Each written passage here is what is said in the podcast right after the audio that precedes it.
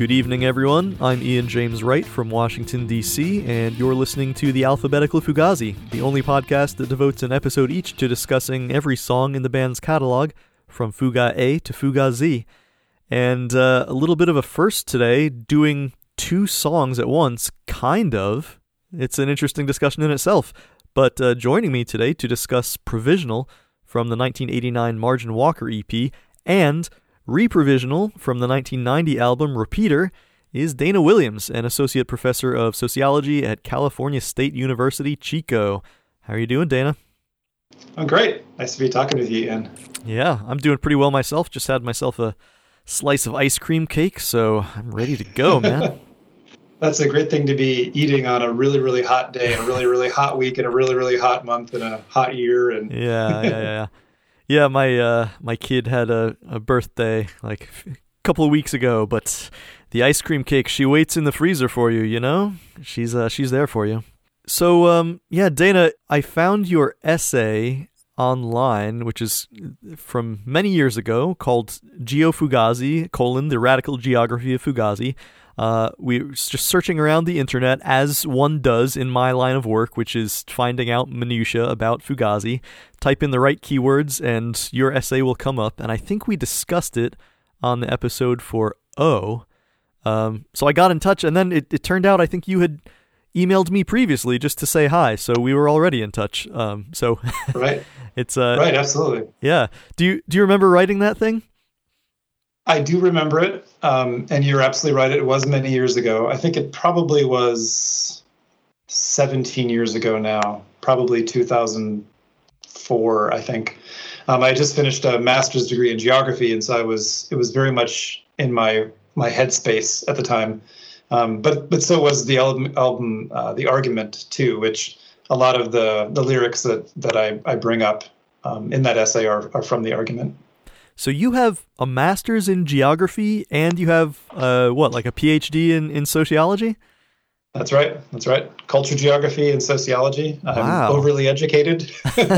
you you sound yeah, extremely right. educated. The the the intersection of those two fields of study sounds like uh, yeah, it might yield some really amazing insights. Um, and uh, I guess with with the right person wielding them, those insights are uh, related to Fugazi. So that's that's pretty cool, man. Yeah, and, and I think a lot of what I was writing in that essay ended up being also pretty sociological. I mean, there's a good deal of overlap in a lot of social science fields. So I think what some people could read as culture geography in that essay also are fairly sociological, and there's also a fair amount of economics and kind of political science sort of stuff in there too um, I, I, think a lot of people could probably pick apart the lyrics of Fugazi from a variety of different sort of intellectual vantage points and and say a lot of stuff about it. And and who knows like how accurate it would be to the original intentions, uh, you know, the lyricists and the singers. But um, the, it was my take at the time, at that moment in my life, and that point in history. So yeah, I, I come from an English literature background, so um, yeah, examining things through different critical frameworks is certainly something that I've looked into, and uh, but yeah, that that's that's that's a framework that I had not considered before. So yeah, I'll I'll put it in the show notes again, um, so oh, people cool. can check it out. Uh, it interesting academic type reading about Fugazi. I mean, if you're coming to this podcast, you're going to be interested in that, I would imagine. It, it's definitely veers on the nerdier end of, of Fugazi fans' interest in the band. I think. Um, and just just to be totally clear, it, it's something I haven't edited since then, and in, I did re-look at it, and there are some things I probably would change about it, but for the most part, it's it's what I wrote 17 years ago on a page that I haven't updated since then. I mean, it's on tripod.com, and I mean, I'm to be honest, I'm amazed that tripod.com even exists, but it does, so that's great for everyone, I guess. yeah, I guess that means get it while you can, listeners. Who knows? Sure, sure. Tri- Who knows when it's going to crash? might go down any day. well, I mean, just in terms of Fugazi, though, um, what's your story, Dana? How do you get into them? And um, yeah, what was your fandom like? Did you get to see them live? All all those great questions. Feel free to roll them into uh, one long response if you want to. Sure. Yeah. Um, I think probably like a lot of people, um, I encountered them at a certain point in my life when I think I was ready, um, probably to hear a band like Fugazi. Um, although I think initially I wasn't ready, and it took me a little bit of thinking and and kind of um, growing in order to kind of uh, appreciate them. But I think the first time I ever heard of something called Fugazi was in the early 1990s. Uh, a high school classmate um, had a "This is not a Fugazi" T-shirt, and I thought that was very odd and strange, and I didn't know what that meant. And so I asked, and I learned that Fugazi was a band. Um, he he ended up actually being in a band, a Minnesota band where I'm from, called the Midnight Evils. This kind of almost punk rockabilly kind of band. Um, but it but it it was an intriguing enough idea. Like, well, why would someone not want it to be a band T-shirt? I didn't quite get what that meant. But um, and then I think maybe a few years later, another friend of mine uh, lent me in on the Kill Taker on cassette tape. And I, he and I were both in track together, and we were at a high school track meet. And so I sat around on a Walkman cassette player and listened to probably most of it on the on the Kill Taker. And I, I remember very distinctly kind of forgetting the world around me, like not noticing what's happening, you know, people moving around, doing stuff, you know, events at a track event, track meet, and just having my mind blown and not really even understanding what I was listening to. It did it didn't make sense. All I knew was that I really liked it and that it was very, very different. Um, it, so it took me a while to kind of think about what it was, and and later I asked that same friend, you know, what was that band that you lent me the the cassette of? And so he told me, and he recommended that I go find 13 songs, which was, he said, quote unquote, their best. Um, but when I went to a record store, um, it was around the same time that Red Medicine um, came out. So I got it, like, I think probably within the first few weeks of Red Medicine being out. So that was my first actual Fugazi buy.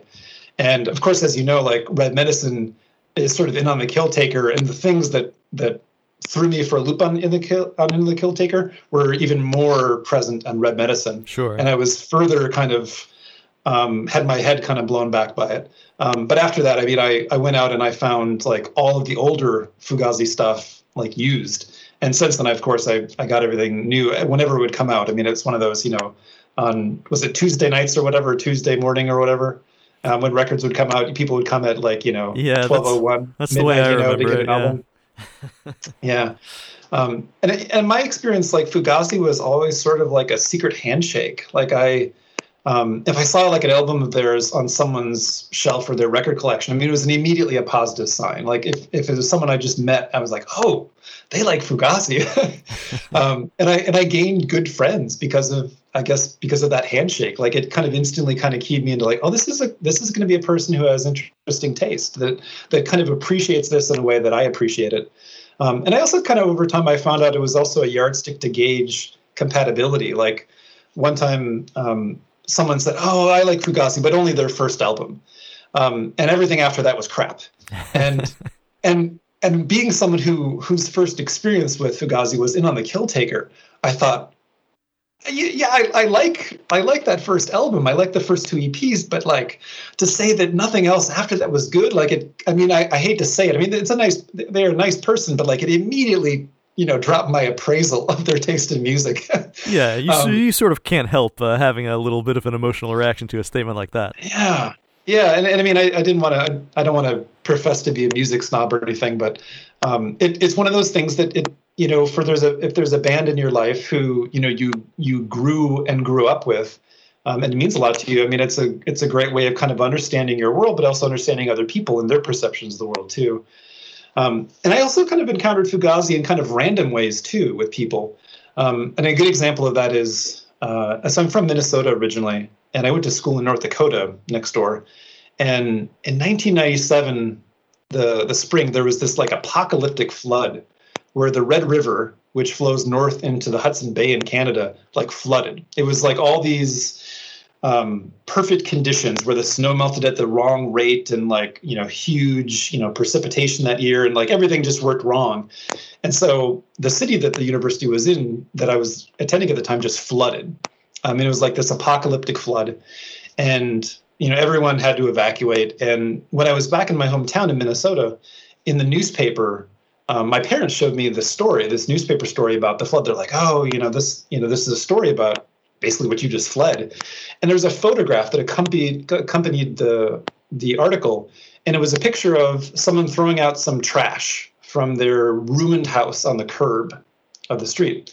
and someone had propped up a sign next to it that was written that that had the phrase "You are not what you own," and then underneath it said "dash I period MacKaye," and and I was like, oh my god, like I know what that is. That's you know that's a Fugazi lyric, um, but it, it, it, it was one of those things that it was just this this level of appreci- uh, appreciation for people are alive, right? People's lives and, and, and possessions and things are ruined and disrupted, but but you're still there. And in the end, you've just lost things. And and it, it was it was one of those kind of moments in which um, the the interesting ideas, you know, or the passion or the emotion of a of a song was just sort of translated into real life in a totally different context. I mean, that's not what the song is about per se, but but it, I was like, wow, that's so cool. And I come to find out later, but that that guy, the person who put it out there, was this person who was actually, you know, a, a, fellow student. And I met him and became good friends with him, and, and eventually, you know, we were roommates for a while. Um, actually, uh, he was on your show um, a number of months ago. Brian Schill, um, oh, yeah. who's the bass player of, of Strap Hanger and the author of the book um, uh, "The Year's Work in the Punk Bookshelf," right? Um, which is kind of a cool, kind of about reading and punks reading and stuff like that. So, um, yeah, and, and, throughout college, I I kind of got deeper into Fugazi. This is in the the mid to late '90s, and of course, this is during the not just the Red Medicine, but also the End Hits um, era. Um, I saw them play three times. I saw them play in Chicago, in Eau Claire, Wisconsin, at a university campus, and then lastly in Minneapolis, which was a great show. And it was, it was, I was very happy that was the last show I got to see them at. Um, not not that I'm happy it was the last show I saw, but I'm glad that was the final one because it was an amazing show. Um, the band was was great. Um, uh, I also I think even before though I saw them live, I I was one of those people who was trading bootleg live tapes. I don't know if you remember, like in the '90s, there was this this this kind of community of people who would swap tapes. Like you could either trade a tape that you had, or you could send someone like a tape in the mail. They yeah. send you one back. Um, so I had a couple of those at the time. So I sort of knew what Fugazi sounded like live, but there's nothing like actually being there and and witnessing it. Um, kind of germane to I think our, our, our song for the day or our version one and version two of the song that we're going to talk about. I never actually got to see Provisional Reprovisional played live, but um, I, I, can envision it because one of the um, one of these bootlegs um, had a, a, a, provisional or reprovisional performance on it. Yeah, by the way, as I was, you know, preparing for this, I w- was never sure whether to pronounce it reprovisional or reprovisional. Um, and I, I yeah, still don't think I settled on a solid answer to that, but I, we, we may we may get into it eventually, but, yeah. but I, I, I think the title is actually something of a an inside joke for the band. I mean, I'm not positive, but that's my guess. But I think the re is sort of like how people say redo or re-record or um, yeah, know, that's what I was thinking. your your your your roof or something. So I think it might be re, but but rep also makes sense too. I mean, it it oh, it kind of rolls off the tongue a little bit better, kind of like representative. So yes. rep revisional kind of makes sense.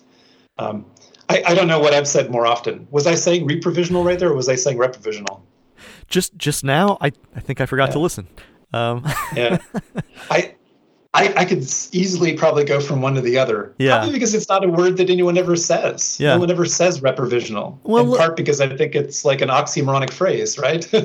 yeah. Wh- why don't we just agree that we can uh, pronounce it however the hell we want and change our pronunciation okay. as we go, and uh, listeners sure. can deal with it. Yeah.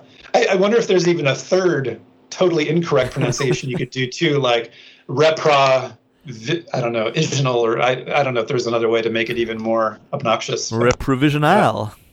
Reprovisional. You can make it French. Yes. Sure. Sure. Oui, oui. um, the, I, can I tell a real short story about the the Eau Claire, Wisconsin show I, was, I yeah, saw? Yeah, please do.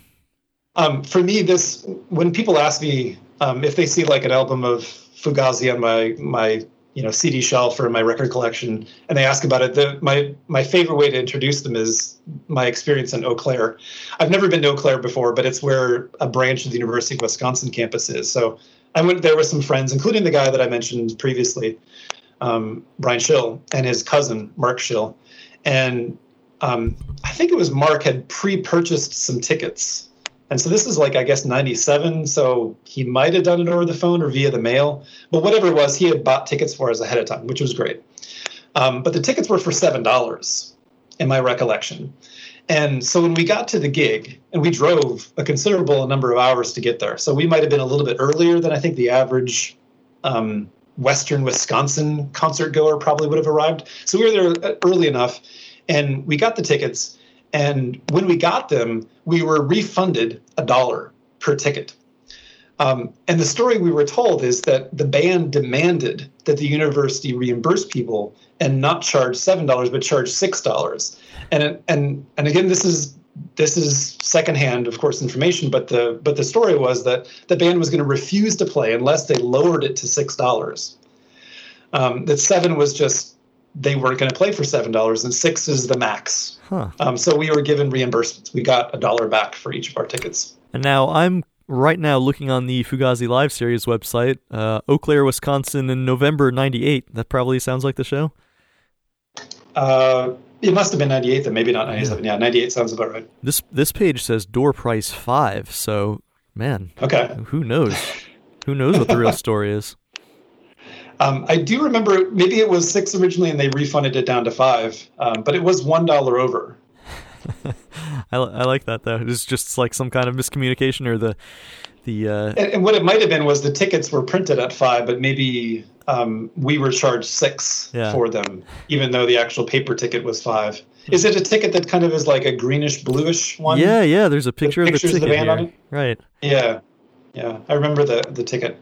Um, I don't think I still have it, but um, it they definitely overcharged and we were reimbursed, which we thought was pretty funny. Yeah, that's it's funny and cool at the same time. Yeah, absolutely, absolutely. And I think that people probably have a lot of stories of the band being principled in that way, um, especially around money. I mean, even the stories about like if someone's being disruptive and kind of a jerk at the show, that yeah. they get their refund in an envelope. You know, like sorry for wasting your time, but thanks for wasting our time too. Here's the door, and here's your your five bucks back. This is um it's a it's pretty cool looking set list too. Starts out with Birthday Pony and pretty heavy yeah. on uh, end hits material. Yeah, right. looks like a good that, show. Yeah, it, it was great. Um, it was in a a strange kind of like semi large auditorium venue.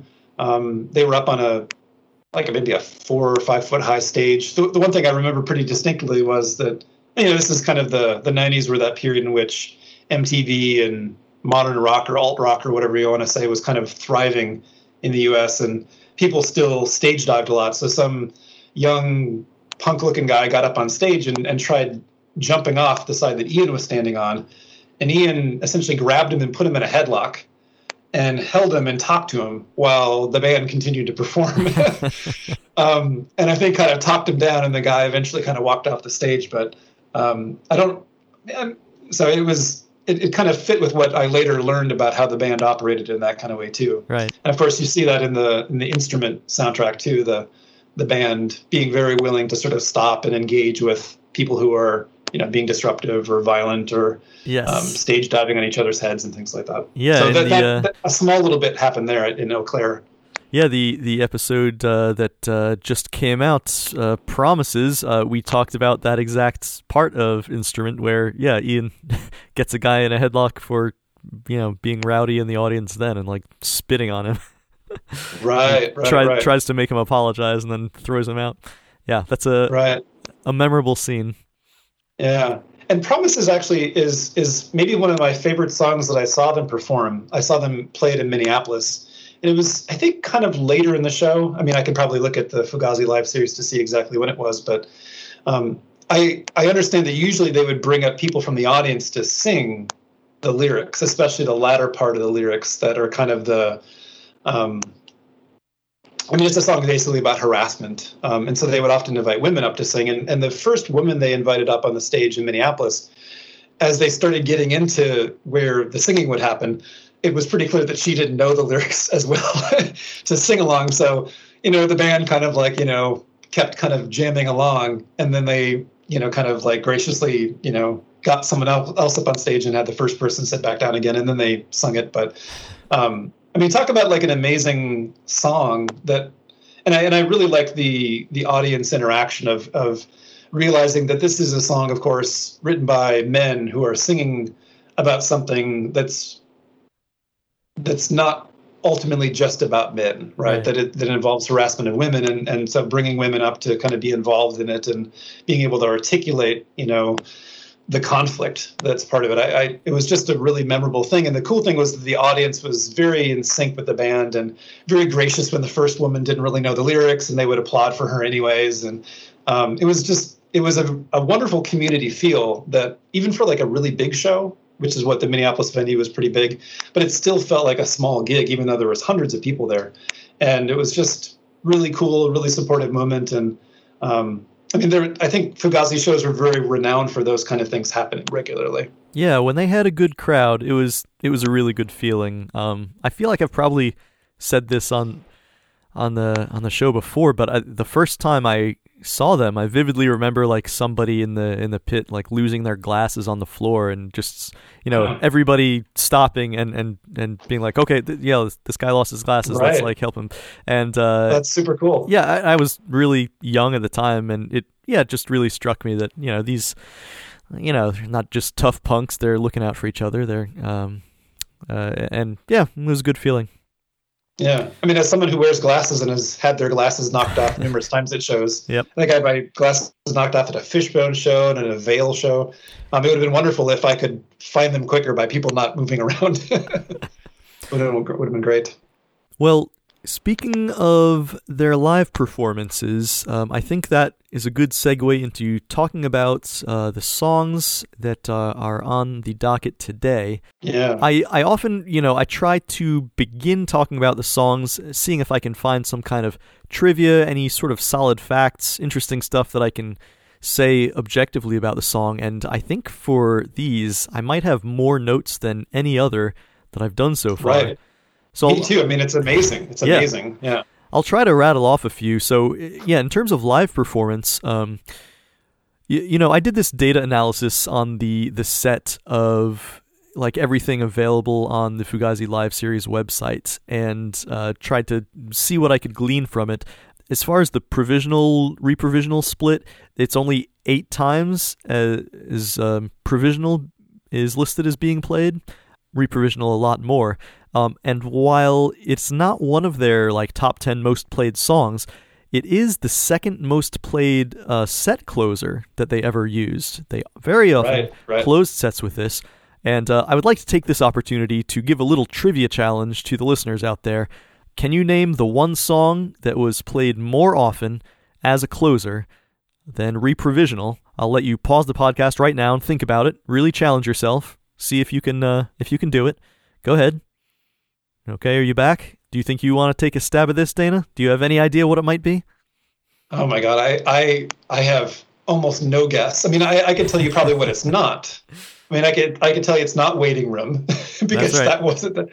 Um, uh, but no, I, I I actually have I have no idea. Um, I mean, no idea. The answer, and it's only a few ahead of uh, reprovisional, but it is the very nice, chill musical number, "Sweet and Low."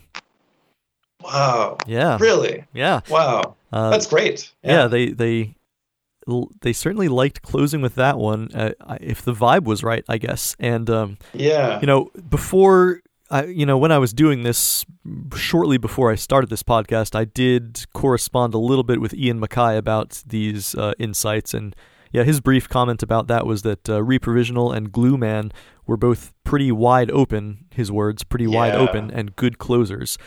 So, Right. um, yeah, just Yeah. something about those songs sort of called out to be uh, big, huge sounding set closers, I guess. And I think that for like Glue Man and Reprovisional, I mean, very different feel than Sweet and Low. I mean, like almost polar opposites. I mean, the Reprovisional, if you listen to the Reprovisional live performances, typically like the last, I mean, it, it no longer is like a song that's less than three minutes. Usually is like five or six minutes long. Right. because they there's this they do this improvis- improvisational stuff. And it's usually incredibly feedback laden. Um, there's all this like i mean it, there's all these like you can see some performances on youtube. There's there's one performance that i watched um, from a show in 91 in dc at the, you can find it on youtube. It's the whole performance for february 15th 1991 at the sacred heart church. And they close um, it's one of the it's the last song and i've never seen them do this but um, Ian essentially picks up his guitar, puts it in front of his face, and he's screaming into his guitar pickups. Right. Um, and it, I mean, maybe this happened more often than I understood or that I knew, but it's like, oh my god, like I don't even know what I'm watching. Like I've never seen a performer do something like that. And he continues to do it, even at the end, after like all the feedback is dying away. He's still on the stage with it pressed up against his head, and I can't even make out what he's what he's saying. Um, but then it just ends and it's over, and I'm like, oh my god, it, it just. Um, it, it's such a, a. I mean, when they had songs like Glue Man or Reprovisional, it seemed like, and I, I think that's a great observation. There was that space to kind of do different things before they brought it back around again to the last like 15 seconds of the song. Right. So they could almost like jazz, you can kind of perform and do your own thing. Um, and usually it meant like lots of feedback and noise and you know you know sort of creative drumming fills and stuff like that on Brendan's part. Um, and I, I, should have guessed Sweet and Low because that makes sense, especially if it's a rowdy show. Um, Reprovisional isn't a great way to like tone things down. It, it's dissonant for sure. Yeah, if you think of it in terms of like they, you know, when they wanted to end a show uh, in a big, loud way, there are a lot of options. If they wanted to end the mm. show in a very chill way, Sweet and Low is just the go-to yeah. option. So just statistically, that seems like it would be, uh, yeah, it would be the ex- yeah. explanation for that. Um, yeah. But yeah, uh, and all that uh, feedback stuff sort of leads me into the next thing, which is well, the the the basic difference between provisional and reprovisional and why they recorded it twice and how they delineated it in the uh, like basically in terms of the Fugazi live series and how they list it in certain ways. Um, so yeah. it seems that um, this is it seems that this is the first song that Guy tried to play guitar on live uh, in December 29th, 1988. And I say tried because per Gunter Habets, friend of the show, who has uh, so many of these interesting observations on his website, which is another sivfistedfine.tumblr.com. Um, he he says about the show, unfortunately, problems with his guitar amplifier a couple of chords into the song ultimately prevent Guy from further using his guitar, after which the band takes another stab at the song with Guy just focusing on the lead vocals. So right. um, so what I'm guessing is that uh, yeah, like after he started playing guitar, every performance after that was just sort of referred to as reprovisional. Right.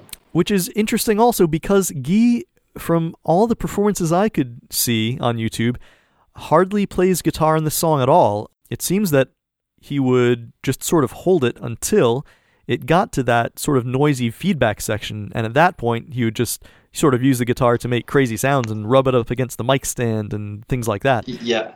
So uh, yeah. yeah, even even that difference is like the difference is barely there in terms of uh, in terms of live songs, and of course we can discuss the uh, the different recorded versions.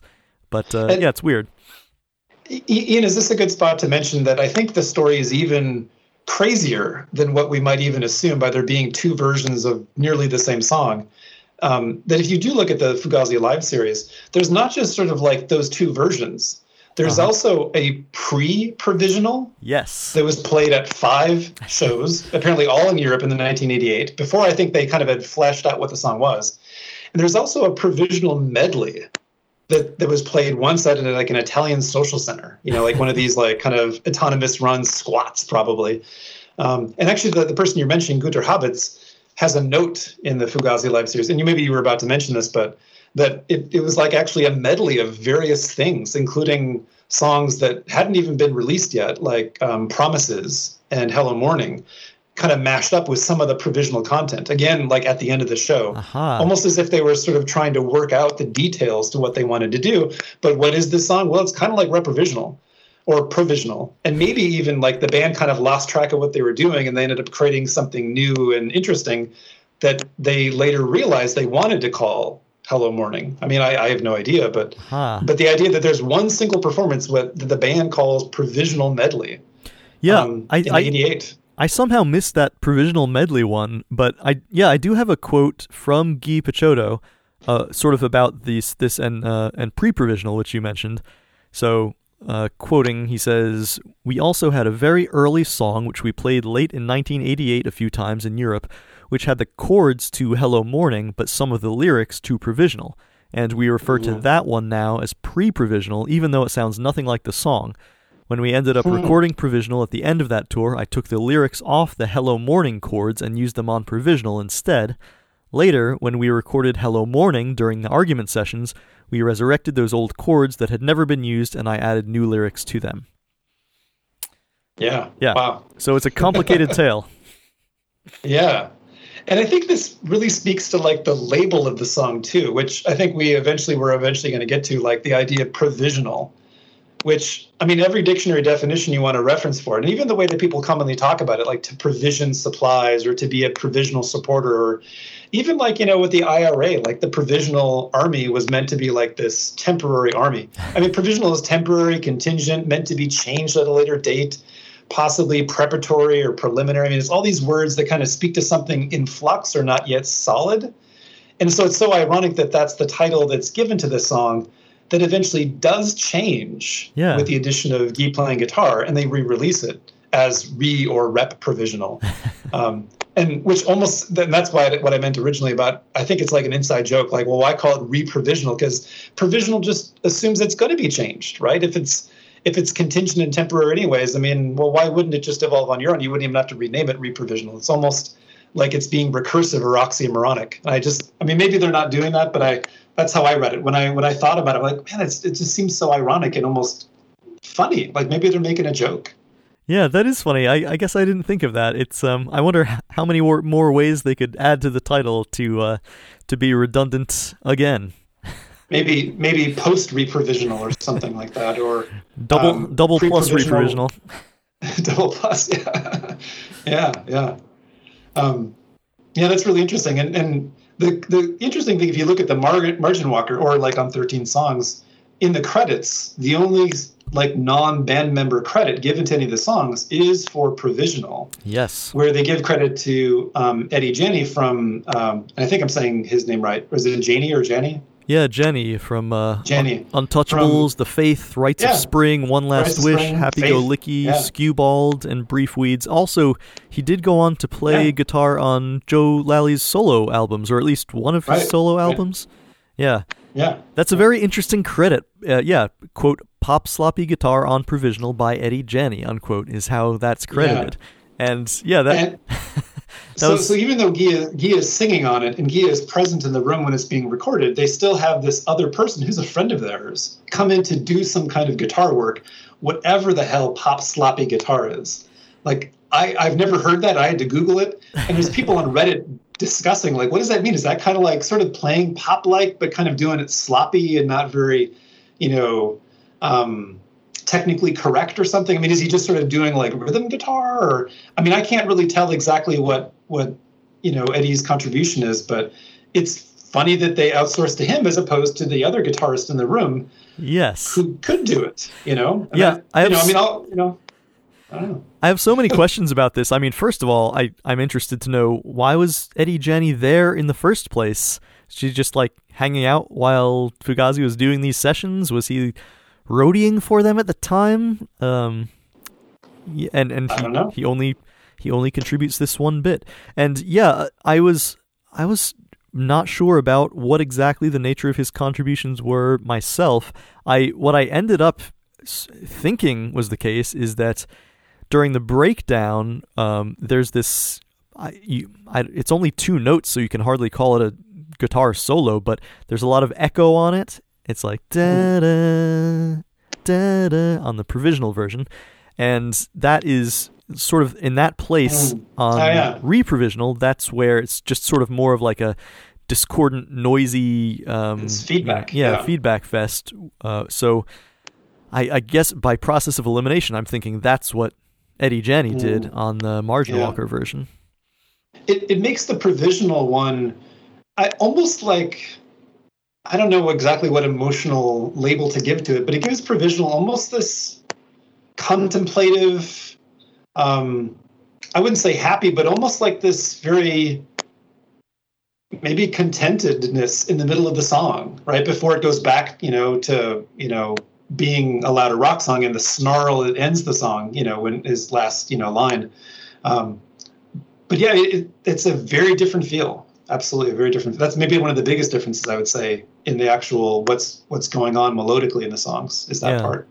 Yeah, let's see. Uh, I just to get another quote out of the way, since Guy is on record once or twice about this. Um, there's like this is from just a Q and A I found online, uh, where someone's like, "What's with re-provisional? This sound seems like it's the same song as provisional from 13 songs." Guy says, "Quote: It is. We recorded the song twice, once for the Margin Walker album and once for Repeater. The only difference is that I'm playing guitar on the second version." We decided to reprise it because that was the first song I started playing guitar on. Before that, I only used to sing with a band, so we thought it'd be interesting to try it again. I guess the two versions do kind of sound more or less the same, but at the time it made sense to us. End quote. Yeah. So it sounds like he's not exactly sure either why they ultimately ended up re-recording it, which is, you know, it's interesting in itself because one of the things that uh, hardcore Fugazi fans know about the Margin Walker EP is that, you know, they intended that to be their first full-length album, but, you know, they recorded it at the end of this long exhausting tour and the members sort of thought that some of the performances were not so great, so they sort of like cut a bunch of stuff from it and just said, okay, we'll release the good ones as an EP. But then out of those good ones, they ended up not sort of liking the way it was, I guess, uh, after all, and re recording that one. Yeah, yeah. It it also though explains why I mean the band just like you were saying before, like why they just changed the name. Like it became Reprovisional because all of a sudden when Guy starts playing guitar, now it is this new thing. Uh, it's a new song all of a sudden, even though it's the same song previously. Yeah. And I, I wonder if that's why also that I mean the band also there are some songs that they recorded that they almost never played live, or they stopped playing. Like I mean one of them was um, oh like uh in, in Defense of Humans for example. Right. like they almost rarely played that and i had read an interview somewhere that the reason was is because there was nothing for guy to do. Um, that he didn't sing on it and there was no a guitar part for him to play it. Right. um, except for like a little bit of background vocals i think at one point. And so originally i wondered if that might have been what was going on with provisional but of course he's you know he's singing you know? So um, there's there's a variety of songs where you know people are doing things or not doing things so what would be the big deal but um, yeah it, it, it's interesting to think that they might have recorded the same versions even at the same time Hmm. and just did a cut with Guy singing in one um, with him singing and playing guitar Yeah, and of course, it's also, you know, not only is the band coming at it from a different direction, maybe they had a different vision for it, maybe they wanted to get some of Guy's uh, fun, like, noise feedback guitar playing on it, but also it's one of the rare occasions where you can maybe discern the fingerprint of Don Zientara um, behind the boards, right? Because, of course, he did not record the Margin Walker EP, and he did record Repeater. So, um, Mhm, mhm. yeah, you, you could you could try to you know if, for people wondering, yeah, what is the impact of the the engineer on all this stuff? Well, maybe the answer's in listening to these songs back to back, which is interesting just from a you know sonic perspective. Yeah, and it could also be that the role of the, I mean, people who are, you know, sound engineers are often the people who are saying, that was good, but maybe try it this way instead. And maybe, you know, someone like Don Zientara would say, well, had you thought about playing guitar on this one? Or, hey, Eddie, you're sitting in the corner. Want to play guitar in this? I mean, it could have been, Yes. I mean, obviously, you know, um, that wouldn't have been Don saying that regarding Eddie, but the recorder, who was the, who recorded um, uh, Margin Walker? Who was the, That was uh, John The Loader engineer. in London. Oh, Loader, right. Yeah. Yeah. Yeah. Uh, but of course, uh, for Repeater, the producer was Ted Nicely. Um, so Mm. I guess he would have been the one saying, you know, try this, try that, and Don's maybe just rolling and placing mics and all all that stuff. Yeah. Yeah. Well, the the Margin Walker one was recorded. I mean, if it was John Loader, they would have recorded it in England, Yes, right? At yes. Southern Studios or whatever it's called. Um, so if, if Eddie Jania was there, probably they were on tour or something with him, or maybe he was gigging with them. Do you think? Yeah, this is Um, this is what I'm wondering about. So it's it's going in my list of questions to ask the fellas if I get a chance. yeah. Cool. It's an ever ever growing document of questions I I'm want to sure. I want to pepper these people with. Yeah. Oh, they have. They. I mean, there's years of of interesting questions to ask too. right. Um, yeah, I mean to to talk about some of the differences between these songs, which might be the most interesting angle to to come at it. Um, we mentioned the Yeah. the sort of quote unquote guitar solo with echo versus the you know noisy, feedbacky, angular type of stuff going on. Just in terms of Right, right after Guy says clear, expansive skies, right after that part, kind of at the one minute mark, yeah, right? and Yeah. yeah, in the middle of that on uh, reprovisional, we can also say that he he sort of chimes in with vocals. He says "bang bang, shoot shoot," which Yeah, which yeah, doesn't happen right. on the first version. Mhm, Um, mhm. I mean, a couple of the differences that came to mind for me is the very the very beginning that intro riff on reprovisional. Mm. It's very quiet indeed, and very like plinky and muted, and much just much quieter than Mhm. the rest of the track. Mm. I think the like the equalization overall is a little more brittle, or just at least more trebly, more sharp on reprovisional, and in provisional it's it's darker sounding. I would say. Just Mhm, uh, absolutely. just the entire Yeah. mix. Um, and I mean, I think one of the most pronounced differences is Guy's vocal delivery. Yes, yes. I mean, Yeah. Guy on, on provisional is singing, singing loudly, but on reprovisional, there's almost a shouting quality, I would say. He's To some like- parts. he's like snarling. Right. Yeah. He's, Yeah. It's very And, and there's a snarl at the, there's a snarl at the end of provisional for the last line, but it's a constant thing throughout on reprovisional. yeah. It's it's an interesting choice. Like I I want to say he doesn't quite sound like himself. It's to me it's almost as if he he's like overdoing the difference in order to like make it worthwhile to re-record this and sound different from provisional Mm. and he he ends up in a place where it's like a little over the top it's, Mm. this is not you what i think of as like a typical Guy vocal Yeah, yeah. It's it's there's definitely more um yeah, I don't know if hostility is the right word, but there's definitely more earnestness to it. Yeah. Yeah. Um, the other kind of interesting thing that I didn't realize until I actually um, I, I took both the tracks. I uh, I digitized my albums years ago, and then I so I have MP3s of both of them, and I, and I opened up both of them in like a DAW, like a digital audio workstation. And I lined them all up in the timeline, and amazingly, they're almost the exact same length. I mean, people can notice that from the track. So they're playing that from the, you can see it from the timing. Um, it's so the band is playing almost exactly the same on each in terms of the time. The the key differences are there's between transitioning from say like a refrain to a chorus or when there's a break or a drop. Those things either begin or end a little bit differently Huh. between the versions. But that's about the biggest difference for the timing. But the thing that I noticed when I lined them up, I could play both of them at the same time, and his singing is almost like just a millisecond off for Wow. uh, like the first 30 seconds. I mean, it's almost a perfect copy for the for part of it, and then it gets off later, and then it almost comes back again uh, later at the end too. Um, the other cool thing about it is if you look at the wave, the sound wave, like you know, a, a computer program will show you like volume sort of like graphically displayed. right And if you have it stereo, so it's going up and down, right? Um, it's very constant for provisional, so it's it's mastered to be very um, very static throughout the whole song. right For reprovisional or reprovisional, there's all these sonic changes and dynamic changes. And one of the biggest changes you see, I mean, you, you mentioned one, the intro to it, the kind of little tinkling noises, notes, I mean, are very quiet at the beginning. The middle part, um, where um, things just sort of blow up and get really loud and heavy and screeching guitars, and I think maybe that's also the contribution of Guy, Annie, and together, at maybe around 130 or so, there's like a big drop. And at, at that point, the volume is is way jacked up. It's louder than any point earlier in the song on reprovisional, but on provisional, it's no lo- louder at that point. Hmm. So the band was clearly like sort of they chose, or the engineer, you know, Don Zientara chose to kind of make it louder. And after the drop and it and it kicks back in again, it's definitely louder. And the other kind of dynamic changes at the end, the the last I don't know, I'm probably going to get the number wrong, but maybe like the last 15, 20 seconds. In reprovisional, they start off quiet and they kind of build up and it gets louder and louder to the end. And there's that last snarl yeah um, that he says when he says, all the people we serve.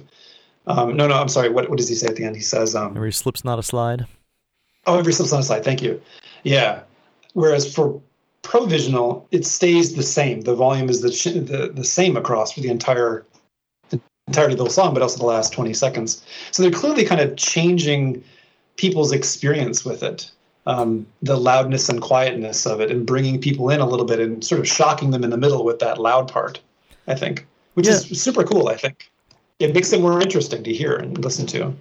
Yeah, and this brings up a you know another possible reason why they might have re-recorded this, which is to be more in line with the live experience of how they were performing yeah. the song because they're a very dynamic band, of course, and you know I, I did notice in a lot of the the live versions that I was able to find, um, yeah that that intro riff, for example, Ian really liked to play that very quiet and very slow, mm-hmm. just to mm-hmm. sort of give a little signal of what was to come and get the band on the on the same page and get ready to launch into it. I, I, another thing is that definitely in in provisional, Ian is for almost the entire song just playing one chord basically. And mm-hmm. he finds like that's and that's the bones of what he's playing in reprovisional also, but he does find some interesting variations to do. Um, you know, it, it sort of go up to the higher octave, hitting a couple of notes on the way. Um, so he's not he's not doing something dramatically different, but he's finding interesting little variations that he probably worked out live, and uh, you know mm-hmm. another reason to put that on wax, as they say. Yeah, and that's a, an interesting kind of thesis that that reprovisional is kind of the consequence of performing provisional live enough that they got really comfortable with it to sort of change it a bit. Yeah. Um, another no- thing I noticed when it was on when I had lined up the two tracks together is that the the breaks or the drops when they kind of transition between one part to the next part, um, those breaks are really stark in provisional. Like it almost there's almost a like silence, like a short half a second of silence in between those.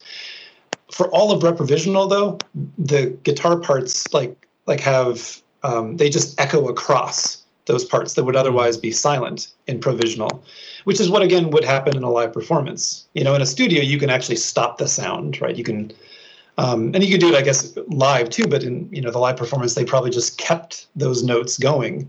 Um, so that's another really key difference, and that I think that makes the provisional seem really kind of like uh, kind of like tight in a way. Hmm. That reprovisional seems almost kind of like aggressive and sloppy. Like the sound kind of just comes and comes and comes, um, and changes its its you know intensity, I suppose, here and there. But it, it doesn't let up, I guess, in the same way that provisional. It seems like they're playing with the stop and start um, a bit throughout. Yeah, I'm I'm really glad you you did that and lined them up. I didn't think to do that. Um, I noticed that yeah, my MP3 versions of the songs are both exactly two minutes seventeen seconds. So um, yeah, uh-huh. for, for some reason I didn't think to do that, but that's those are some cool findings. Thank you. Yeah, I mean, you you might. I mean, if the listeners might want to try that. I mean, if they have a computer and two MP3s, like throw it in something like um, I use Audacity, A U D A C I T Y.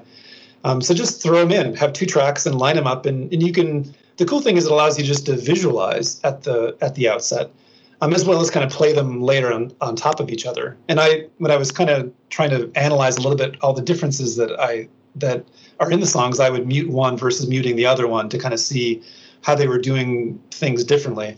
Um, and and this this would never be something you would do in any other instance, unless of course these were your band's song and you were trying to figure out which versions you like better, I suppose. But like you'd never do it otherwise. Like yeah. why else would you do one song versus another song that's different? It makes sense when they're pretty much the same song, right?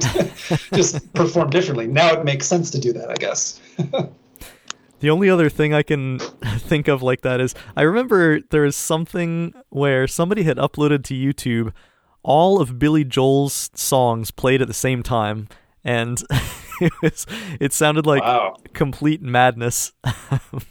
And uh, I was, I can see that. it was it was actually a fascinating listen. I can't say I listened to the whole thing but uh, oh my goodness. But yeah, yeah, that sounds intense. Oh it's intense baby.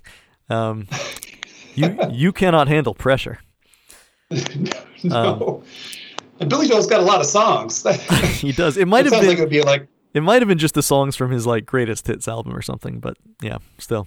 It's it's the kind of thing that you'd imagine like an experimental noise band to do Yeah. sometime in the 80s to sort of say, you know, as a rejection of corporate rock music or something like that, or you know, in this case, Billy Joel, the performer, to say we're going to show you how terrible this music really is, and we're going to the way we're going to do that is by making it terrible by layering it on top of each other. It's a it's a statement on the ubiquity of middle of the road uh, rock pop. Yeah, Yeah, man. sure. Heady stuff. Um, well, let's see. Can I can I do one of these episodes without going on a Billy Joel tangent? Man, it just keeps happening. Um, oh, you know what? What else I wanted to say about the just the overall music is that the intro riff of the song, the just the descending, dun, dun, dun, dun, dun, Mhm. I like. I think it is something about it is sort of not Fugazi to me in an interesting way, and uh, for some reason it always reminded me of there's a Dead Kennedys song called "Moon Over Marin," and for some reason it always reminds me of that song, and it's it's like hard to make the case for it. It- It's certainly not like one is a rip off of the other at all, but something about the the melody of it, the tonality of it, uh, reminds me of that. And also, I think that song is, you know, atypical of Dead Kennedys. It's it's a little bit almost like stadium rocky. Um, Mhm. This uh, this this big open melody that they're doing. Um, Yeah. So yeah, it, it just strikes me every time I listen to it that yeah, that riff is stands out a bit. Well, there's something to be said for possibly musicians, you know, influencing each other, and then clearly the the members of Fugazi know the members of the Dead Kennedys um, fairly well. I think, um, at least I, I think they know J- Jello Biafra fairly well. Um, so I mean, it's there's nothing to be said for, or to, you shouldn't discount, I guess, the possible homage that might be being made that you don't necessarily Right. other people might not pick up on non-Dead Kennedy fans. Yeah, yeah, I, I, yeah, it's hard to say. It, it, it absolutely is the kind of thing that could just all be in my head, but uh, Yeah, Yeah, maybe- I'm, I'm trying to recall what that sound, that song sounds like, and it's been forever, and I don't even know if I have that album. yeah, Um, I'll, I'll pop it in the show notes so listeners can take a listen, see if anyone else is on the same page. Um, uh, it, can, can I ask you a question about, uh, but where I think Fugazi may have influenced another song? Um, I Yeah. always, I've always wanted to ask people about this, but um, the first, the first song on In on the Kill Taker, Facet Squared, you know how there's the kind of the intro sound to it. right. um, that kind of almost echoey sound. Um, I always thought that one of the, and it's not the last record, but the last album. I don't know if you know Unwound's record. Uh, um, what is it? Um, something about sounds for civilization, or what is it called? Uh, shoot. Oh man, I, I I should have I should have looked this up before I mentioned it. But the the first song on that album also sounds like it to me when I listen to it. Huh. Um, oh, what is Challenge, Yeah, it- challenge for a civilized society. Challenge for a Civilized Society. Yeah. Um, and it, it, I don't know if it's the first song, or but there's definitely a song on there that starts off in the same way. Whenever I hear it, I think, "Is this Facet Squared?" Because that's one of my favorite Fugazi songs. I'm like, no, this is an, an Unwound album. And I, I know that Unwound also knew Fugazi. I don't think they toured together, but I, I know the bands, the band members knew each other. Yeah, definitely. Um, Um, so yeah, I, yeah. I can't think of what song you're thinking of, but I'll have to re-listen to that album and, and see if I can identify it. Yeah, I mean, unless you wanted to press pause in your recording, and I could find it in my albums here. Um, but yeah, it's it's it's one of those things that only people who are really into a group can. Um, it would it would mean that much to be able to say, well, isn't that that other band? Right, right. Um, other people would be like, what's the big deal about that? Who cares? So, I think it might be the first song, "Data," if I remember correctly. okay. I could be wrong. I will I will have a listen for sure. Want to take a stab at the lyrics to Provisional? Reprovisional? They there don't seem to be any real differences in the lyrics, I don't think. No, no. Uh, there's a little bit difference in how versus say what the lyric sheets provided in the albums say and what is sung sometimes. But I mean, I don't think any of those actually changed much of the meaning of the songs. Right. Um, I don't think, but I mean, that's that's just the improvisational nature, I guess, of of singing something and liking that you know that take. Um, the you know it, I'm probably a little bit more of an Ian lyrics fans, but I really like Guy. It's it's but you have to work harder to like Guy's lyrics because they're not as front and it's not as clear. They're more subtle, right? So I think people have to think about them more. But once you do think about them, they it kind of opens up, you know, a whole new world. And it's you know, I mean, you know, if you were an English student, I mean, obviously there's all this interpretation to it. But I think like a song like this, the, this is uh, maybe all the Guy songs that I think I like on the face of it prior to any sort of attempt of interpreting it. I, I, like the lyrics even as is, even though I don't even know what they all mean. Yeah. There's just something so compelling about them. I mean, almost almost every line is amazing in, in none of themselves. I mean, you can almost contain each one of them as sort of like a cool little quote or lyric to share with people because I think each one of them is so neatly packaged. Um, and there's an emotionality to to almost all of them. Like some of my favorite lines, like um, "It's pointless to walk when it's past time to run," or "Secured under the weight of watchful eyes, lulled to sleep under clear, expansive skies." Um, I mean, what a what a I mean, what a mind job. I mean, I don't even know what to think about some of this, but I mean, it's it's so cool and provocative, even on the face of it. Um, I don't even have to necessarily wonder what it's about. Sometimes I just am impressed by it. Um, yeah, you know what I mean. Uh, of course, we have touched uh, before in this podcast on how difficult Guy's lyrics can be at times, and something mm. that I love in this song that kind of speaks to that is so there's this line that ties the you know two stanzas together. He says, "In other words, not to get it wrong," as if like as if he's saying, "Okay." Let, let me put that what I just said in simpler terms for you now. It seems to be what that line is saying. And then what right. he says after that, I, I don't know if it makes it any clearer exactly. It's right, just right. it's it's more of Guy's like just interesting poetry, and yeah, I like it too. But I, I, yeah, that line strikes me as funny. It, it does seem to be like a connector between someone who says something to you, is explaining something in a story, and says you don't get it, let me try to explain it differently. And the metaphors are completely different. Like it's not really like the first part is a different version of the second part or vice versa. They're just different. Yeah. And I don't think they're related. But it's almost as if he's kind of like trying to keep people engaged in the conversation. Like, okay, don't give up on what I just said. Let me keep talking here and see if this clears anything up. and I don't think it does, but it's it's what a compelling way to to do it. And you can use that phrase in all sorts of ways. Like in other words, not to get it wrong um, it, it's just such a cool connecting phrase in all sorts of ways. Yeah. Yeah. Um. So, I mean, in general, I I will say that I think the the lines that come after that maybe are the clearest in the song, right? Secured under the weight of watchful eyes, lulled to sleep under clear, expansive skies, seems to be speaking about some sort of, you know, surveillance state mm-hmm. basically, right? right? Um, mm-hmm. And I did want to point out I don't know if you remember this or saw this at the time, but in the mid 2000s, right? I want to say like 2007 ish. Uh, I you know I first saw this and people were taking pictures of it. There were these posters in London for like Transport for London, and it was about um, like talking about CCTV on buses, and so it's kind of like a promotional poster eh, but it is the most ridiculously orwellian thing you've ever seen. Um, it literally says eh, the the words on the poster are secure beneath the watchful eyes.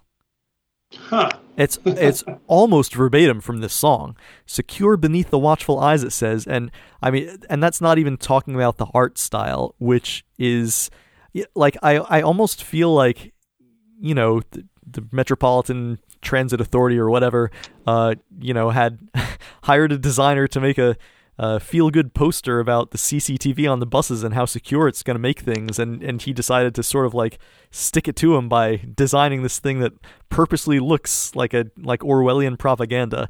Um, it's yeah. crazy. And- um, I will, uh, and, and maybe plagiarize some Fugazi lyrics along the way too. Maybe possibly. so. I'm I'm so curious about this. I'd love to know who made this and what they were thinking. But uh, I'll I'll post this in the show notes too, of course, for people who don't know what I'm talking about. Uh, you got to see it. And the funny thing is about you know that so much of this is about context. If you take one line out of this song, it could have totally different meaning. Right. So like if you look at the phrase "secured under the weight of watchful eyes," I mean, that could be the NSA, but it could also be loving parents. Right. Um, lulled to sleep under clear, expansive skies could be like the nonstop surveillance by military satellites, you know, or or you know the sort of vacuum approach that spy agencies have to the internet, or it could be like you know relaxing in the presence of safety and impressiveness and just kind of being out in nature like camping under the stars. Like i mean there's a safety in kind of thinking about the world is stable around you and this the the sky isn't literally falling. But again in the context of all this other stuff like conflicting histories tearing us apart. Right. Um, or hiding behind targets you know. I mean that that makes it definitely not sound like it's about parents you know protecting their children or you know that the sky is not literally falling but that it's in fact probably about some kind of government malevolence or spying or um, you know dist- you know distrustfulness of, of the state or something like that. Or even you know like international chaos. I mean some of this could be like um, part of the, the that we hope we don't get what we deserve or um, conflicting histories tearing us apart kind of dealing with you know multiple narratives of the past or worrying that like responsibility and accountability is coming for people. You know kind of like you know when people see something terrible happening in the news and they say oh man that's terrible but then they don't do anything about it or they turn the other way or um, you make justifications or excuses for you know that terrible thing happening. Um, I think there's a level of malevolence operating beneath the beautiful poetry that we're getting from Guy here. Yes, certainly, and yeah, all all that language that can be interpreted as comforting is yeah, it's just an effective way to you know rhetorically make this sort of uh, ironic, sardonic comment about th- things that are things that are malevolent, things that are sinister, but that are sort of done in the name of our safety, you know, patriot acts, yeah. etc. Um, yeah, for me, the the sort of key line is hoping every slip's not a slide, which I always interpreted yeah. as you know every every sort of slip of freedom, um, every, every you know as you as you referred to every sort of terrible thing that happens. We just say, okay, well, let's hope that's just a little slip, and let's hope it's not a full blown slide into fascism or whatever.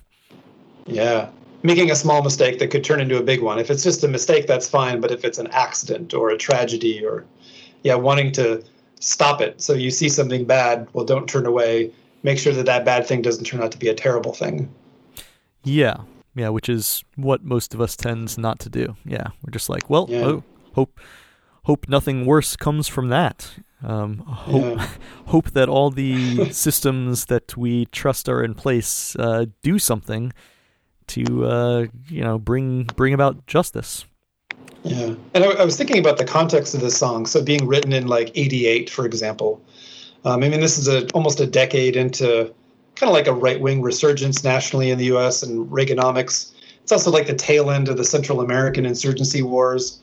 But it's also the period right on the cusp of when the Cold War started disintegrating. I mean, it's like a pivotal time in history. In fact, 1989 is the kind of this this year that historians today kind of talk about as sort of changing the modern era it's the fall of the Soviet Union, the advent of what you know Americans often call the New World Order, kind of unquestioned U.S. dominance. And of course, in '88 is you know we see the election of George Bush Sr., the former CIA director. Um, so it, of course, for people who grew up in the Cold War, there is this sort of like bigger than um, bigger force in the world that you can't really get your head around. That's um, that's attacking people in ways that you you can't physically see, but you know it's there. It's this oppressiveness, and that's kind of something what I get out of this song. That it's mm. there's an oppressiveness lurking in the background, and trying to get people to notice it and to see it, um, and do something about it. Yeah, which I think is and how how important. yeah, I, I, think a lot of the song is how easy it is to ignore. I, I guess especially the more privilege you have, the easier it is to ignore the the other part, the the first part, that first when you were saying the first stanza before the, um, um, in other words, not to get it wrong, the part before that that is a little bit less clear.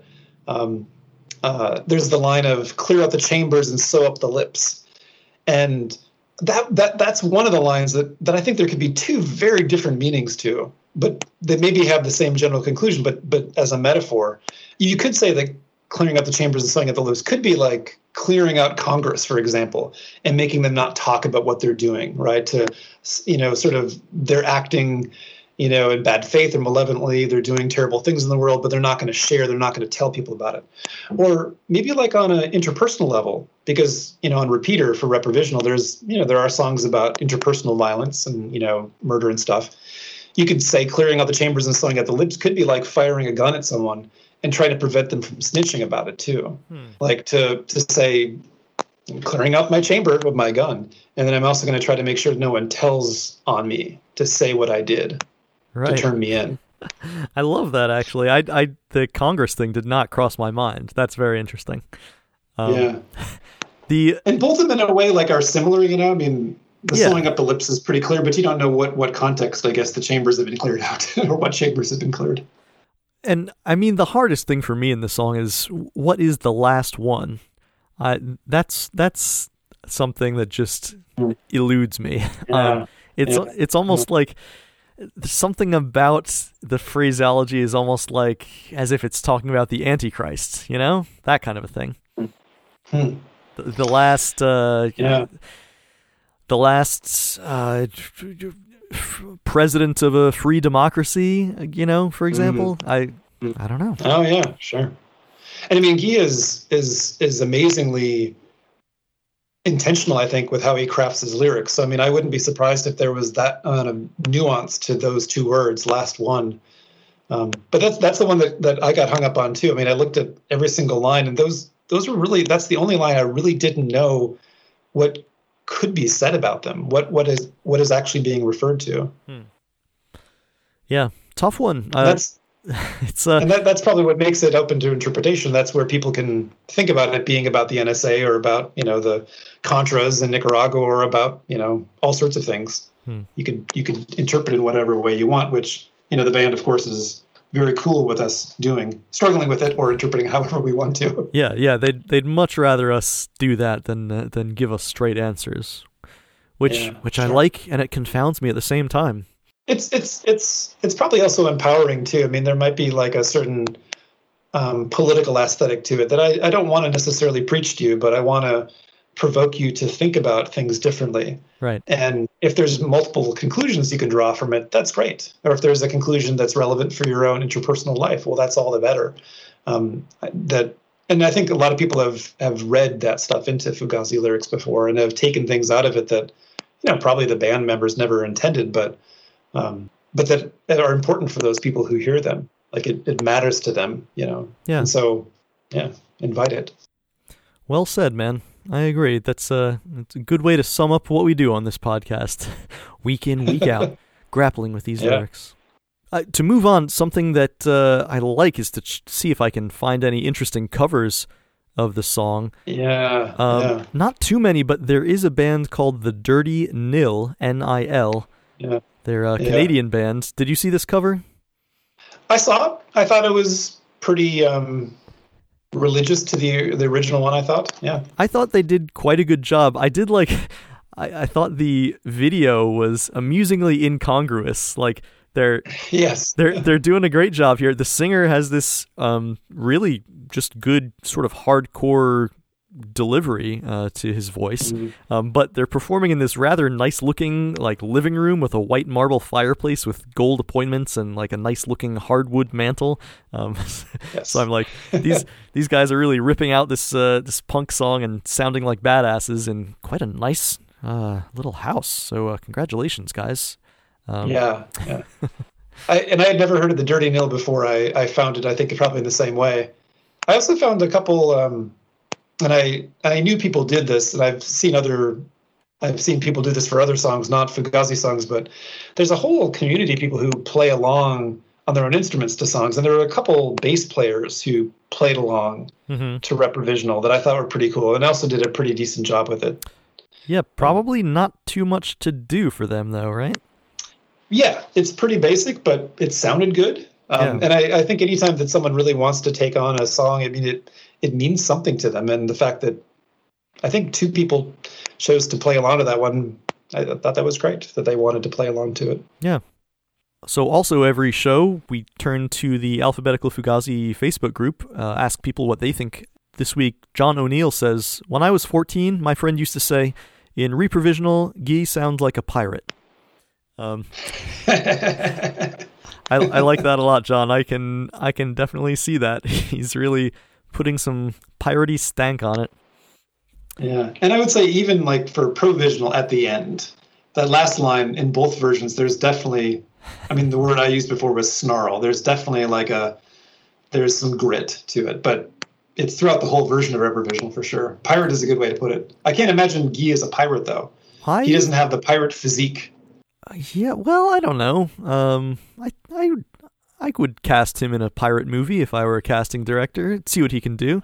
He's you know yeah. he's not going to be the captain. Definitely not. No, he, he no. might be like a a midshipman or whatever. Yeah, sure, sure. Yeah.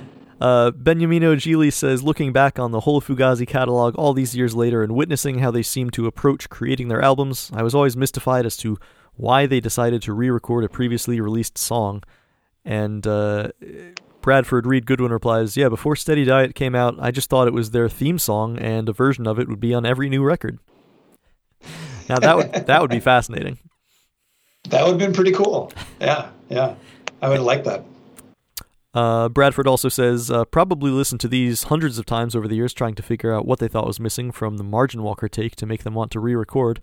Musically, the main difference is more range in the recording, uh, and the vocal delivery seems to be about a creeping totalitarian state, so a message of vigilant resistance is one that can't be repeated enough, especially if you're a perfectionist band that wants to make sure not to get it wrong before it's past time to run. Notable moment in Reprovisional channeling the Beatles in the lines bang bang shoot shoot. Happiness is a warm gee. That that's very uh. interesting, Bradford. I had never noticed before that yeah, that bang bang shoot shoot comes from yeah, one of my favorite Beatles songs. Um, hmm. I, I guess that had to have been intentional, but it's it's in such a different context that I never noticed it before. That's funny. Uh, Robert Genio says it's near the bottom of my Fugazi rankings. I actually like the Margin Walker version a bit better. Seems like they used it as their closer pretty often in the earlier days. And Eric Eddy says, Lulled to sleep under clear, expansive skies might be my favorite line on repeater. I also love how Brendan uses his hats on this. Sounds like a snake hissing. It's more pronounced on reprovisional than provisional. Um, so thanks for those contributions, guys. And uh, that brings us to ratings.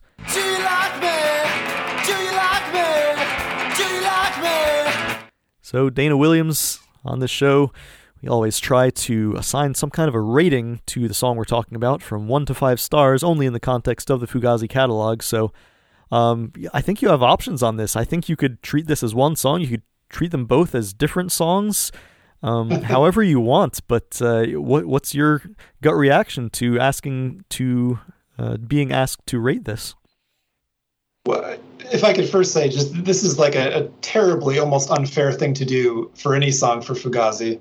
Um, to, just to rate a band that you know, of course, people have such fond um, affection for, but um, I, I, didn't really know because I, I, figured that this is, I mean, this is something that I've heard regularly on your podcast, and I thought, well, how would I rate it? And I didn't know if I would have a very good objective answer to it unless I listened to other songs and compared it. Um, I, so I, I, teach, you know, sociology at a university, and I one of the classes I teach is statistical analysis. And I thought, well, the really only fair way to go about doing this would be to, of course, rank all of the songs and to compare it. And and are you telling me that's what you did? So that's what I did. Oh my um, god! I sat down and I listened to every album.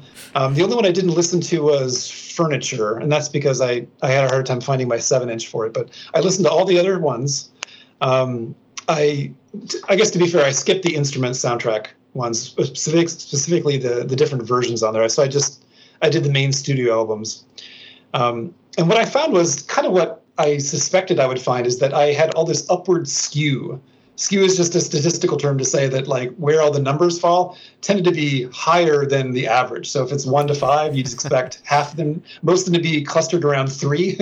most, I mean, they were much higher. Yes. Um, that, I also thought I have not been writing these down, but that is my strong suspicion too. I, I thought that if I were really doing this fairly, the average would be three, but I very much think that I have a high skew myself also.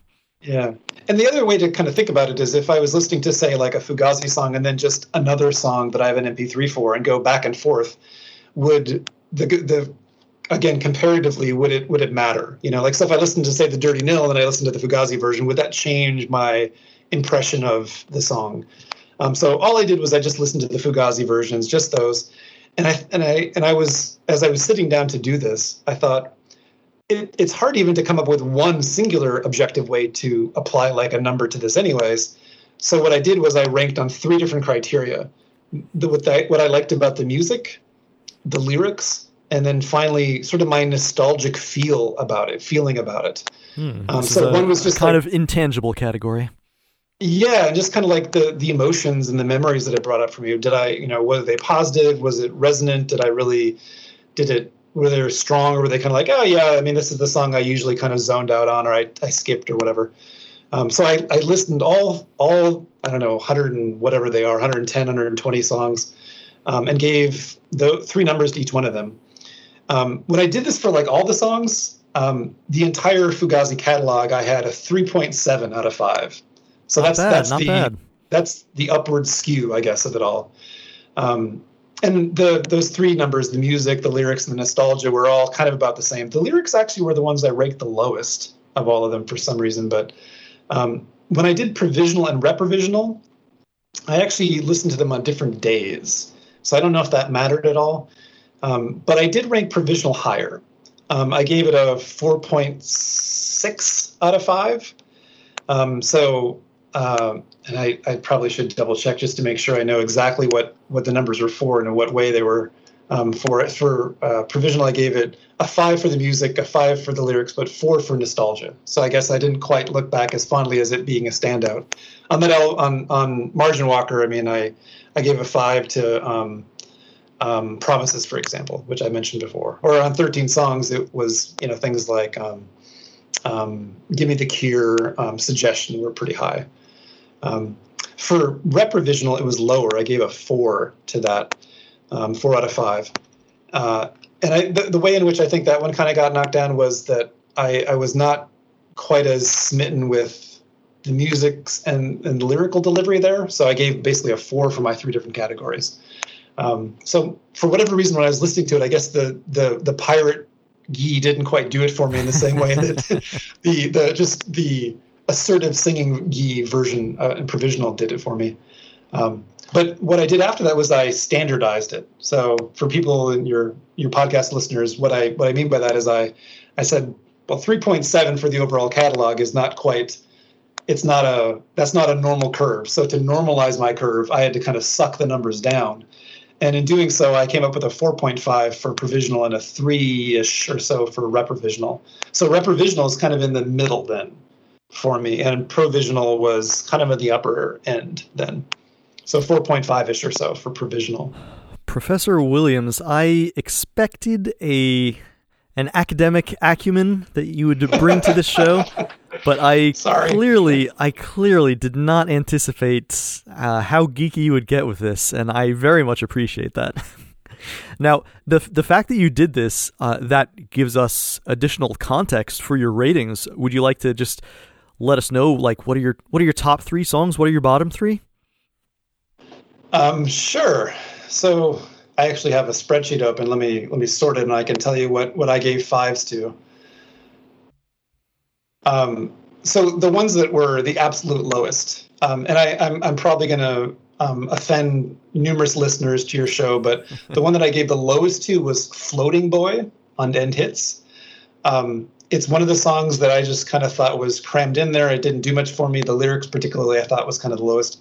Uh, um, I can hear the boos and hisses from here. I know, and I'm I'm very sorry about that. I mean, and I, am sure I'm assuming that every song probably has their vigilant defenders who. Oh will, yes, they do. You know, stand on their hill. um, so some of the other really low ones, two beats off on repeater. Joe number one was probably my lowest ranked instrumental, which I feel bad about because I still kind of like it, but it was it was still pretty low ranked. Interesting. Um, Break in, I didn't really care for. So those are like my bottom four or five, I think. The ones that were at the very top, um, the ones that I gave fives all the way across to. Um, um, are also, for the most part, on some of my favorite albums. Um, if, if I had to pick which album is my favorite, I probably would say um, In on the Kill Taker. Um, and but the album that had the highest average score was The Argument. And maybe it's just because it's the most recent, or maybe it's because their musical evolution kind of occurred at the same time as my own, you know, life changes and my own musical interest changes, and I kind of came along with the band, and so what they ended on is sort of what I appreciated the most. But um, the songs that that I gave the highest and top ratings to um, include, um, but are not limited to, um, suggestion, promises, facet squared, smallpox champion, great cop, cash out, O, and argument. Fascinating.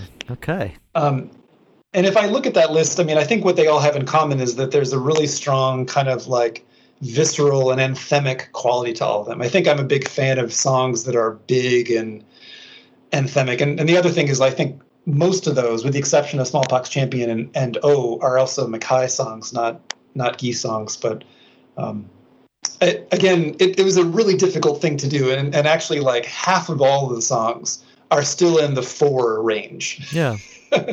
so, you know, they're like little baby steps away from being, you know, top for me. So that, that's why I was saying this is very unfair and, and almost mean spirited to ask people to rank kind of one to five scale.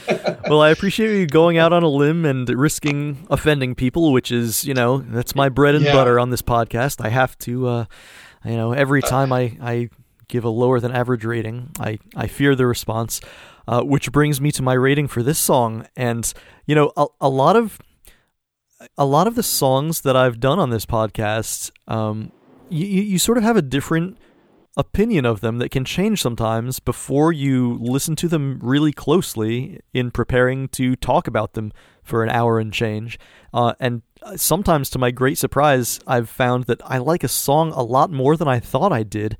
Uh, and with provisional and reprovisional, I think it's actually kind of the opposite. I th- I think I went in thinking that I liked these songs more than I actually do, and it turns out that yeah, as I said, Ian's mostly playing one chord for the whole song. Joe's playing like two notes. It's not anything special from a from a Brendan Canty perspective. I think the lyrics are uh, are as good as the next Guy Picciotto song, but I think a lot of and, and as far as the vocal delivery, yeah, I don't like Pirate Geese so much, uh, but I also think on Provisional, yeah, they didn't nail it there either. I think the delivery was a little, a little anemic. Um, I, I think they they almost split the difference away from what the song should really be. So, and and that that of course brings up the um, the concept of well, maybe maybe a Fugazi song should actually be judged by its aggregate live performances, and uh, I I think that right, this was probably right. a better live song than they captured um, on uh, absolutely yeah on either absolutely. version, which is yeah. maybe a fair thing to say about almost almost every Fugazi song because they're such a fantastic yeah. live band. Um, but yeah, just in terms of the recorded uh, versions, if I lump these together as one song, I think I'll go with like a yeah 2.5, 2.4 or something like that. I think it's a little below average for me. Mm-hmm, mm-hmm. Yeah, and that's pretty close to what I when I standardized um, rep revision. I got around a three. That kind of makes sense. Yeah. And and your your comment about it being how what word did you use? Sort of not impressive, like that it wasn't it wasn't very complex. Um, I, I, asked my my partner to listen to it. Um, they're not a Fugazi fan. I mean, they appreciate Fugazi, but that's Fugazi's not their thing. Um, so I gave them a pair of headphones and I gave them the lyric sheet. And I said, "Would you just mind like spending two and a half minutes and just telling me what you think afterward?" And one of their first comments was, "It's it's really simple." Um, and I thought, well, that's that's a good, decent way to put it. It's not like a song that goes in a lot of directions. I mean, there's there's a dynamic quality to parts of it, but it's not like I don't know, like it's not like Rend It, or it's not like um, you know, what's another example of a song that totally changes direction? Um, latest disgrace comes to mind. Latest disgrace, right? Um, and it's not it's not particularly like um, even I mean even Pirate Guy aside, it's not particularly um, uh, acidic at all. I mean, there's not like a, a like a kind of like an aggressive put off kind of thing. Like I mean, like a uh, um, would be another good example, like Bed for the Scraping. Mm-hmm. It's not like you listen to it and say, "Whoa, where'd this come from?" Right. It's just a sort of a standard Fugazi song, which I think at the time they they didn't have a. I don't know if you could say they had a formula, but it, it very much fits in with their first few years of of recording. I mean, it's it, it seems like, in my opinion, like Steady Diet of Nothing is kind of like a transitional period, like that they veered away from that early material, which was simpler and a little bit more straightforward, to something that was definitely more experimental. And I think that yeah, reprovisional and provisionals are a good example of something that it wasn't super complex or dynamic for Fugazi song. Yeah. Well, I really appreciate all the time you put into thinking about this. Um, you clearly did a lot of homework. You brought in outside opinions, even. I thank you for all that. I want to give you the opportunity to, uh, if you have any, do some plugs.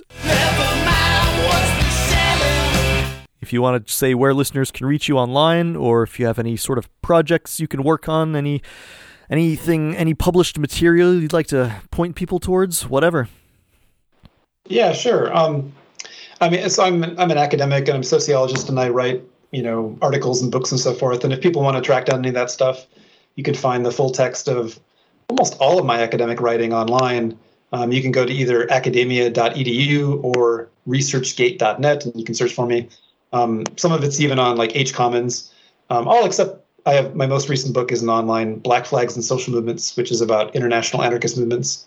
Um, I have an, an electronic music project, and I've done a couple things in the past um, that I've done under different monikers. Um, all of it, or most of it, I guess, can be found on Bandcamp. Um, one would be Division by Zero, um, and another one, which is actually pretty relevant for this podcast, uh, Surrender Rend It, um, uh-huh. which is pretty non-overtly political, and you know, it's I don't know, I'm I I, I don't. It, it's it's probably not for the average Fugazi fan, and I don't even know how good it is. But if people are curious, they can look it up. um, uh, if you want to reach me directly, I mean, email works, but I'm also on Twitter. My handle there is um, at DM Williams Soc, S O C. Um, I'm involved in um, uh, a book project right now with some folks um, that's called the Anarchism and Punk Book Project.